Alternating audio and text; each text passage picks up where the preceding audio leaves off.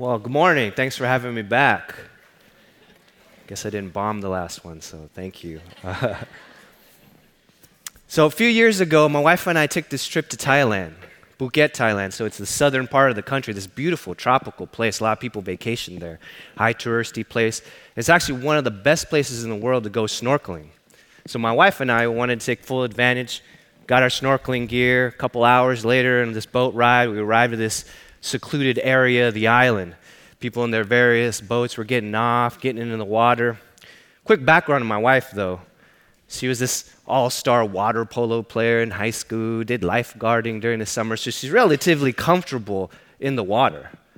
Me, on the other hand, not so much. You know, I grew up in East LA. I don't, even, I don't remember seeing water too much growing up, but, but I did get in.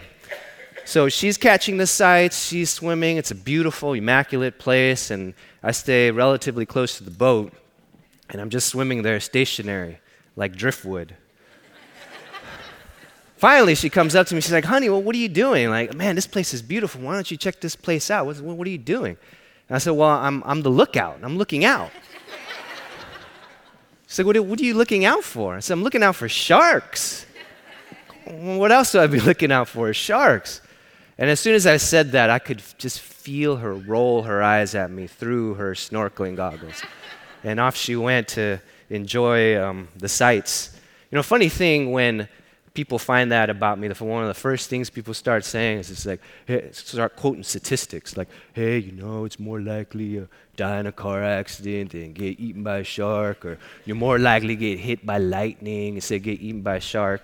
I said, you know what? When there's a shark sighting in a beach, they shut down the beach. All right? When there's a little lightning outside, nobody cares. Okay? So let's let's get that straight. Let's get that straight. Uh, you know, so I wasn't about to risk sightseeing, um, just just you know, potentially getting eaten by a shark. But I do remember that day vividly. And just behind me were just these beautiful mountains. Remember the weather. The sun was shining through the clouds. It was warm weather. The, the water was crystal clear. You could see right through it. Not to mention the, the non shark aquatic life that was, that was absolutely beautiful. And because of that fear, I wasn't really able to enjoy basically paradise. I wasn't able to enjoy it because I was a slave to that fear. Um, I wasn't able to, to really appreciate everything that was there. It was a once in a lifetime opportunity for, for a lot of people. See, and death can be like that shark.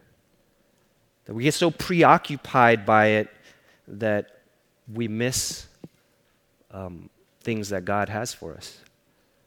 So we come to a time where the author of Hebrews addresses a religious community facing persecution, imprisonment, under a great deal of distress. And as a result of this mounting external pressure, some, some Christians had even walked away from the faith and committed apostasy. And out of these fears, there came this uncertainty like, hey, is Christ's sacrifice really enough? Am I really His? If I endure all the way to the end, am I really His? And during this Advent season, as we celebrate the birth of Christ, let us remember he was born to deliver us from death. And today in our passage, we're going to see that Jesus took on humanity to destroy the power of death, to liberate us from the fear of death by making us holy through the forgiveness of sins. He became human in, in order to die, and die on the cross, and deliver us and free us from lifelong slavery. Would you turn your Bibles, please, to Hebrews chapter 2? Hebrews chapter 2.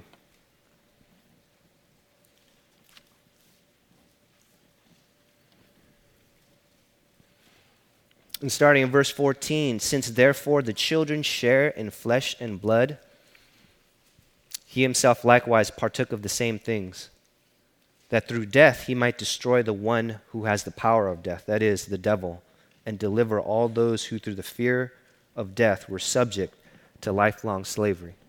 So, here in verse 14, we see that we are human, that we share in flesh and blood. And since we are human, therefore Christ became human, fully and completely human. Why do I say fully and completely human? Because it clearly states he's human in every sense of the word. And there's a tendency in us to not believe Christ's full humanity. But see, we have solidarity with him in that he was human in every regard. He was born, he was dependent on human parents. He grew tired and hungry. He needed sleep and rest. He was overjoyed when people came to faith. He had compassion on the poor. He got angry when they were exploited.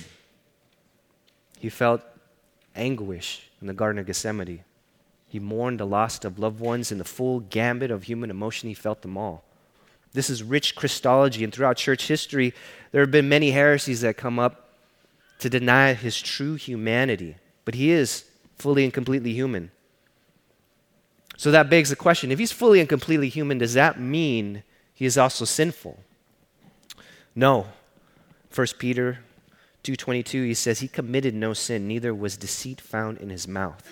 See this idea of sinfulness being a part of our humanness is true in one sense in that we are in Adam when we were born and because of Adam and his rebellion in the garden we have inherited that sin nature. But Jesus isn't from Adam.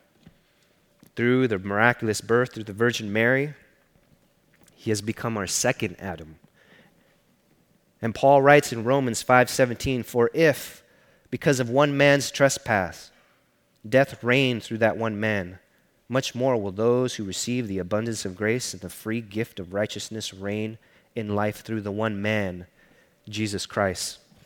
See, Jesus reflects humanity perfectly. And he is the radiance of the glory of God and the perfect imprint of his nature. So, here, the rest of verse 14, when he says, He himself likewise partook of the same things. The next part, we see why he became human, that through death he might destroy the one who has the power of death, that is the devil. So, Jesus became human in order to die, and in his death, nullify the power of death. So, if his aim was to free humans, he must first become human, and through his death served as a substitute of our place under God's wrath.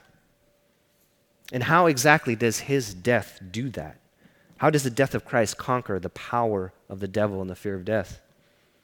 Well, let's skip to verse 17. In verse 17, it says, Therefore he had to be made like his brothers in every respect, so that he might become a merciful and faithful high priest in the service of God to make propitiation for the sins of the people. So, here under the Old Testament sacrificial system, animal sacrifice only covered sins. But Jesus' atonement completely took away sins. See, because, because sin had to be dealt with. God's not indifferent to sin. That would make him unjust and unholy. Was the blood of Christ enough? Yes, for if the blood of goats and bulls sanctify the purification of the flesh, how much more will the blood of Christ? And this word here in verse 17, propitiation, simply means turning aside God's wrath. So if we're truly in Christ and receive the free gift of his righteousness, his judgment is satisfied. His anger has been appeased. And now we have a relationship with God through our Lord Jesus Christ, a right standing with him. So, see, the only power the devil really has is unrepentant, unforgiven sin. And that he is called the accuser in Revelation chapter 12. And what is, exactly is he accusing of? Well, sin. See, Junior sinned and he deserved death and damnation. And he's completely right. Thus, the power, that's, that's where his power lies in the accuracy of that statement that sin needed to be dealt with. But through the blood of Christ, the devil's power of condemnation has been destroyed. And so this word destroyed here in verse 14, it's an interesting word because it falls just short of complete annihilation, but it, rather it renders ineffective his power. And here we have this realized and unrealized elements of eschatology held in tension.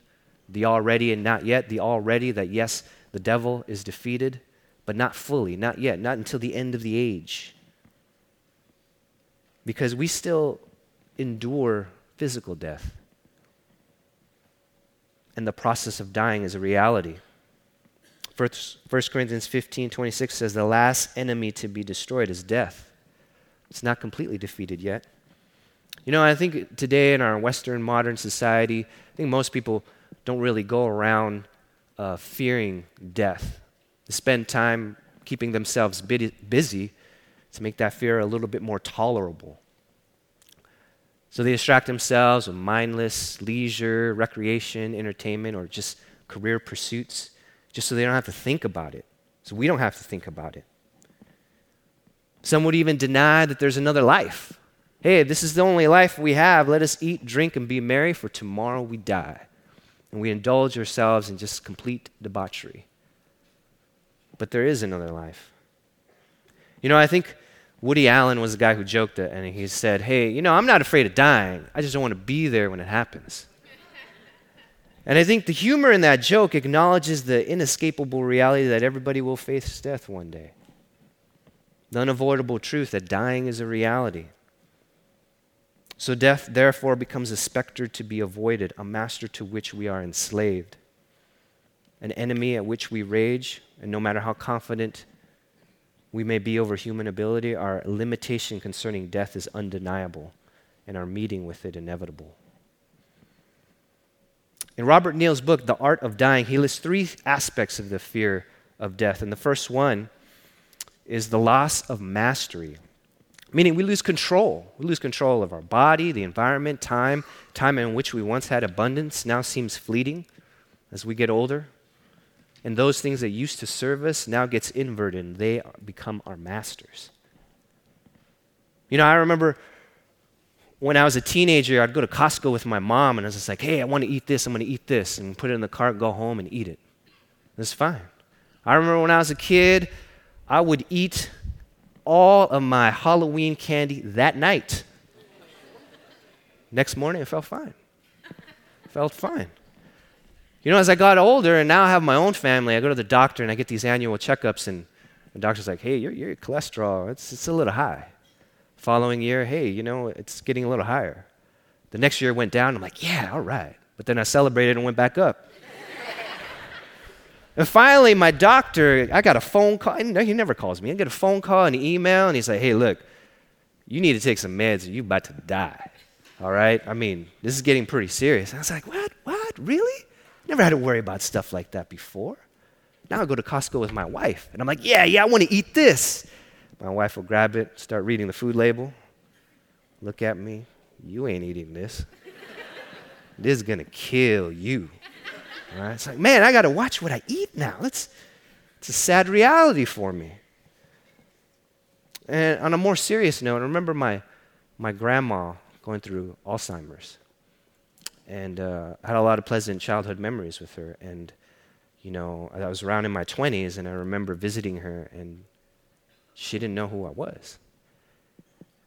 And to see my family take care of her the way they did, it, it was, it was beautiful the way they did, but also bathing her and, and, and feeding her and putting her in her bed, getting her back up, and just essentially doing everything for her. She was there, but she wasn't there.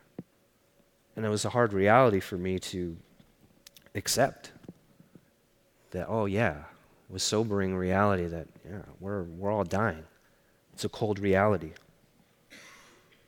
Number two, he talks about the fear of incompleteness. Hey, at the end of my life, it's like, whoa, did I really accomplish much? Did, it, did I leave a mark? Will people remember me? How are my relationships? Are there relationships left unreconciled? Are things left unsaid, left undone? Have I really done enough in my life? And then three, the separation of loved ones. Loved ones. Again, it's a cold reality that if we haven't yet lost loved ones, we will. It's a cold truth. And imagine when Jesus first died. And the disciples here had this expectation yeah, you can restore the, the kingdom, nation of Israel. It's going to be great.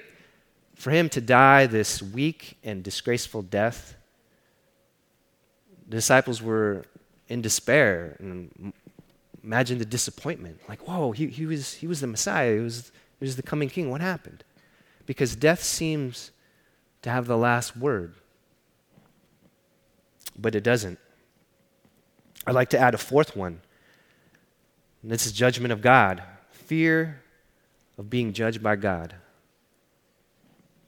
And I think if people really sat down and thought about it, that's an inevitable fact that we're all going to have to answer to a holy and just God, which pales in comparison to the other three. Here we have in verse 15 that Jesus came to deliver all those who, through fear of death, were subject to lifelong slavery. We're a slave to all these fears. And being freed to being freed that kind of slavery is an awakening of the soul. So we're freed from a, from a world of denial. We don't have to deny these things, but we could face them. We don't have to distract ourselves with mindless entertainment or pursue vanity. We don't have to fear the unknown because God has given us everything pertaining to life and godliness. So if we're alleviated from all these fears, then we could boldly proclaim the gospel. If I'm truly free from all these fears, all my excuses for our, my lack of personal evangelism is out the window. Oh man, I really want to risk the relationship and you know start sharing the gospel, or oh man, I'm worried about what other people think of me. No, I don't, I'm not scared of dying. So I'm going to share the gospel. Care what people think. But that doesn't mean that we still don't have some trepidations at the idea of our own death, that we still endure the process of dying, and there's some apprehension or even some sense of dread and anxiety among Christians when they're at death's doorstep. And I know some seasoned Christians who've walked with the Lord faithfully for decades who have a little anxiety. It's hard to wrap your mind around eternity. Man, what's that like? All these years I've been following Jesus, I'm going to see him face to face. That's a little nerve wracking. Like, what, think about it. Sure, it'll be glorious, but man, that whole process. But we're not enslaved to that fear. If anything, it gives us hope. So we do not lose heart, though our outward self is wasting away, our inner self is being renewed day by day. You know, that reminds me of a story of my uncle. You know, my family, everybody says, hey, every family has this crazy uncle, and my family wasn't an exception to that. My uh, mother was one of seven kids. She had five brothers and a sister, and Uncle Paul was the youngest of the boys, right? And he was extremely dysfunctional. Um, he was an alcoholic, really gripped his life, really a huge vice in his life, and he didn't know how to have relationships. He never married and never had kids, and and and it never could hold down a job, uh, and nobody liked him. He was just a terrible person, you know. And we were pawning him off to different family members because we couldn't stand him anymore. It's like, hey, a couple months, like, hey, go stay with so and so. Hey, he's got to come back to you because we can't stand him anymore. And and I remember uh, he used to pick on me when I was a kid, me and my sister, and he he mistreated us, said horrible things threatened us. You know, and as I got older and I became a teenager, I actually got into fist fights with him. Fist fights. He came at me one night with a knife. You know, I'm not making that up. Finally, he goes to rel- stay with relatives in Thailand. And I was like, man, good riddance. Halfway across the world, man, that's, that's not far enough. And, you know, I remember years goes by and, and my mom gets a phone call. My mom gets a phone call and she says, hey, Uncle Paul, he has cancer and he only has days to live, they said. And as I'm hearing this information, my, my mom's literally walking out the door and say, Hey, make sure you water my plants. And she gets out the door and gets on the first flight to Thailand. And, you know, the few of you who knew my mother, none, none of this surprised you. She flies all the way to Thailand. She sits my uncle down and shares the gospel with him. Shares the gospel with him and say, Hey, you need to hear the gospel. She calls me while she's there and says, Hey, Uncle Paul, he accepted Jesus as his Lord and Savior. And you know what? My initial thought was, Man, I, I hope it's sincere. I mean, you live this terrible, wicked life your entire life, and now death is in front of you. A lot of people get religious. A lot of people get religious. I, I don't know. I pray and hope that it's sincere. Um, but a lot of people get religious in that situation. So there's no way to know for certain. But then something miraculous happened. He didn't live just a few days, he lived over a year. And it so happened that it coincided with my mission trip to, to Thailand up north in, in Chiang Mai with Tim Dinkins. And after we were done there, flew down to Bangkok to make sure I visited my uncle. My mom met us up there, and we went to this uh, Christian church in Bangkok. We're sitting in service, and he was sitting in the back. And after service, I went up to him. I was like, "Hey, Uncle Paul, how you doing? How you doing?" And I went, and I remember hugging him. And I remember vividly just feeling his bones and just how frail and brittle he was. At that moment, I just thought, man, this person just, Satan just robbed this person of his life. You know, we pulled back and, and I looked in it, and he looks at me and he, and he just says, hey, man, praise God. Do you have any idea the words, those words coming out of that man was an absolute miracle? You know, he walks away, and I go in the corner of the church and I just start sobbing. Just start sobbing. I thought of all the years of enmity we had between each other and all the fights we had. And I hated that man. I grew up hating that man. And here I am seeing him dying, basically. You know, during that time, my, my mom's like, oh, hey, you know, my son's come down, share with the youth group, encourage him, blah, blah, blah, blah. And they're sobbing in the corners, apparently oblivious to her. You know, and I'm trying to wrap my mind around the whole situation. And as I go down and I try to share with the youth group there at that church, I kept asking, hey, how's, how's my Uncle Paul? How's he been doing this, this past year? And I, oh, Paul, yeah, he's been here every week the past year. Oh, and he, and he reads his Bible every day.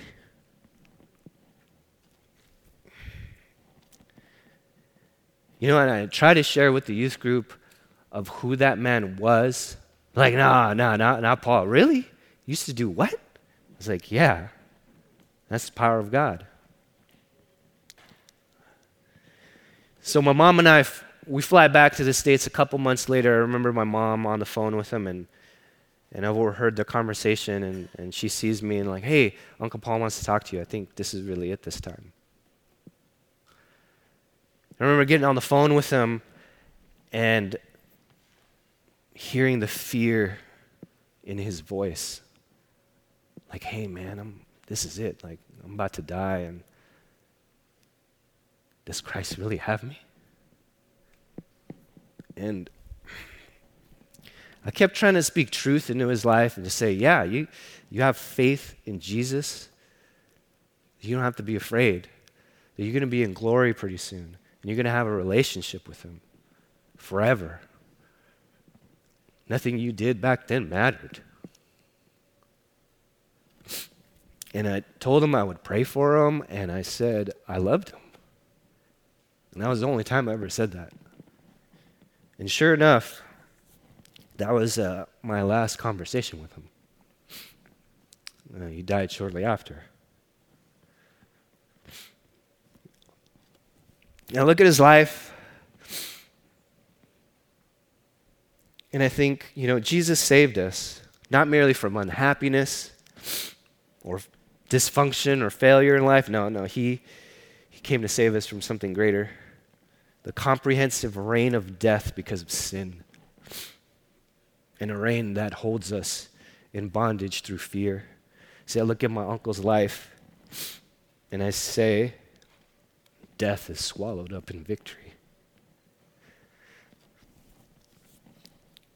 O oh, death, where is your victory? O oh, death, where is your sting? See, and that's the promise to the Christian. Those who have placed their faith in Christ and received the free gift of his righteousness, we could look death in the face and confidently say, You have no victory here. And it affords us a right standing with God through our relationship with Christ. And as we enter the majestic halls of heaven, invited to the banquet table, the marriage supper of the Lamb. It ensures us that we not only have this life, but we have life eternal, and that it shines brightly and abundantly and relationally and purposefully in God's eternal kingdom. And that's our hope as, as Christians. And here in verse 17, therefore, he, made, he had to be made like his brothers in every respect, so that he might become a merciful and faithful high priest in the service of God, to make propitiations for the sins of the people. See, here the author repeats what he said in verse 14 that Jesus became human. And here in verse 17, hey, Jesus became human. He's saying it twice. In verse 17, he's emphasizing that he was fully and completely human in all his physical attributes.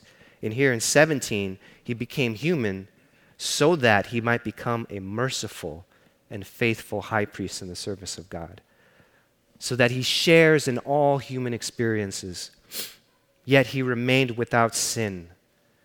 Hebrews 4:15 says for we do not have a high priest who is unable to sympathize with our weaknesses but one who in every respect has been tempted as we are yet without sin.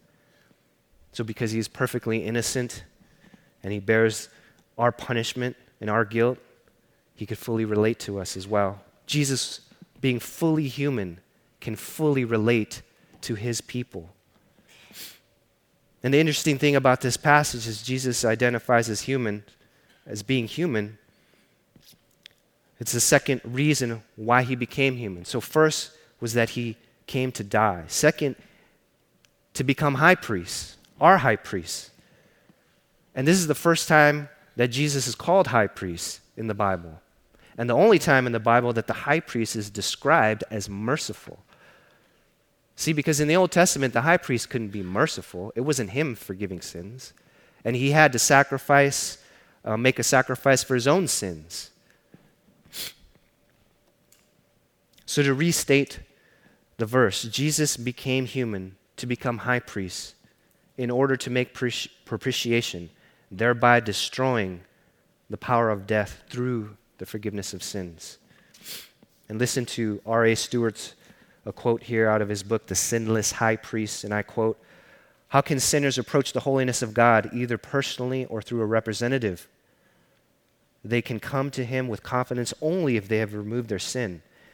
And this, above all else, makes Jesus so incomparable a high priest and representative to his people not only is he sinless himself and therefore entitled to enter the presence of God on his own account, but he has dealt effectively with his people's sins and can therefore enter the presence of God by his own account. The purpose of his incarnation, his birth, was that through his death, he might make atonement for the sins of the people.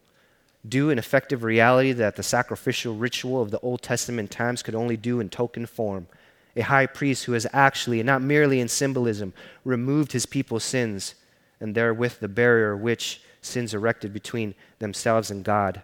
He is a high priest worth having. End quote.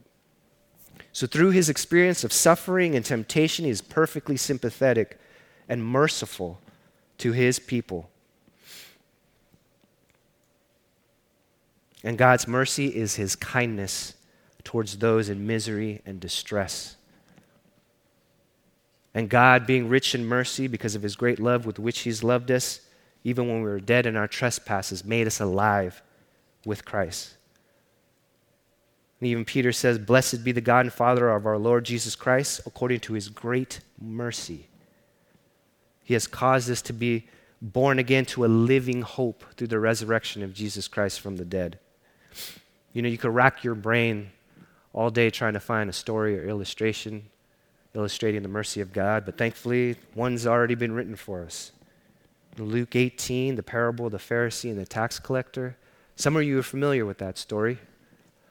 The Pharisee there boasting about his superior, the moral superiority, listing out his spiritual disciplines and saying, I'm glad I'm not like other men, especially like that one, the tax collector. And the tax collector there kneeling, unable to li- even lift his eyes to the heaven, pounding his chest, saying, God, have mercy on me, a sinner.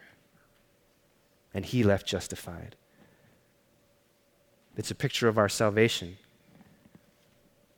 It's mercy that relieves suffering.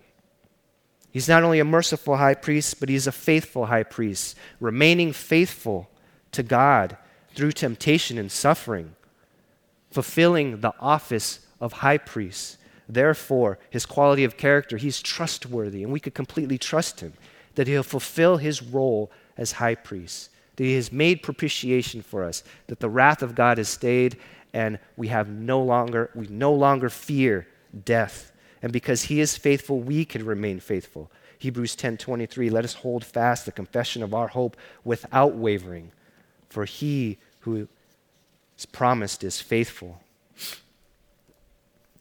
So what are the implications of being liberated from this type of fear? Means we're free to worship with unadulterated joy.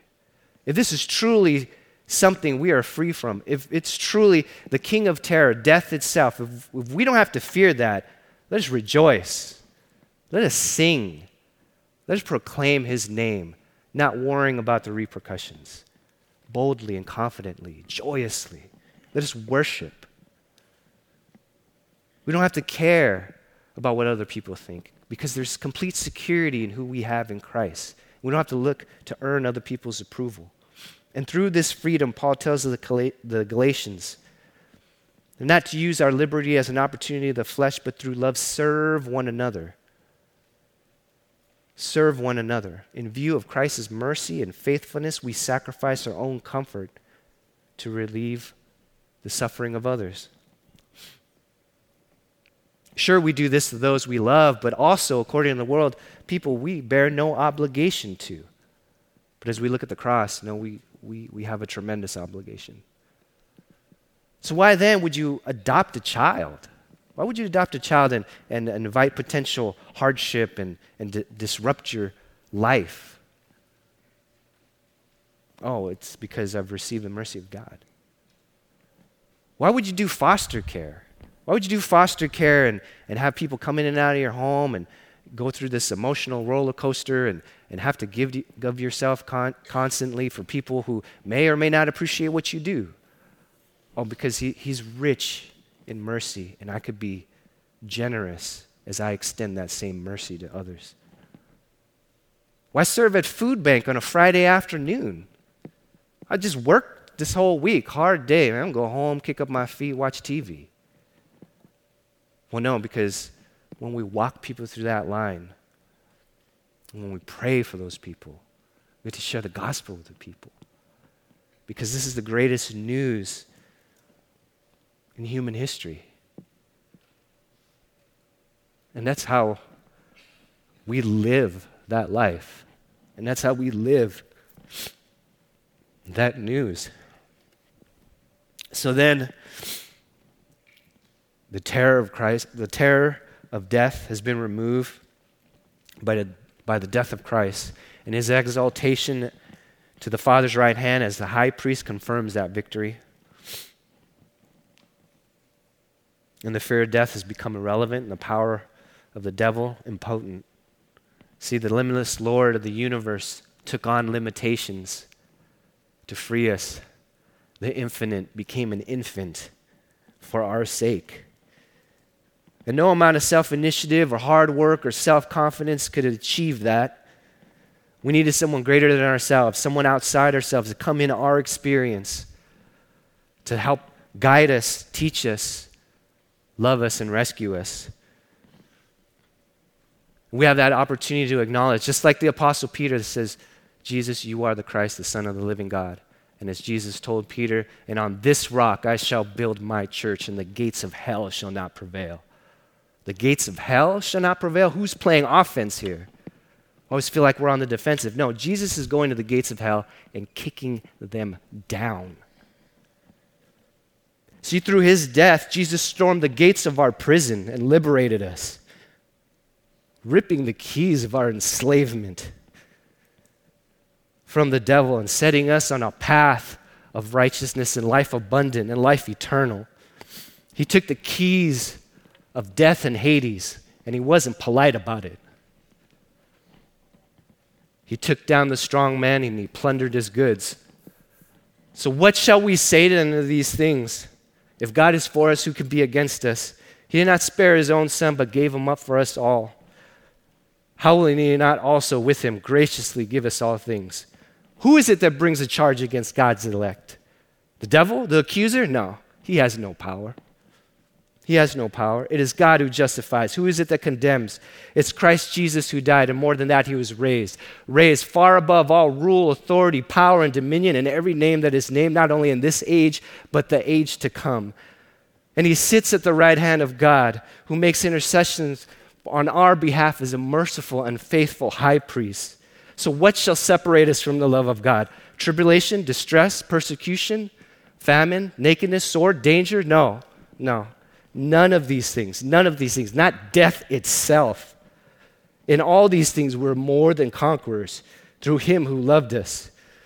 For I'm sure that neither death, nor life, nor angels, nor rulers, nor things present, nor things to come, nor powers, nor height, nor depth, nor anything else in all creation will be able to separate us from the love of God in Christ Jesus our Lord.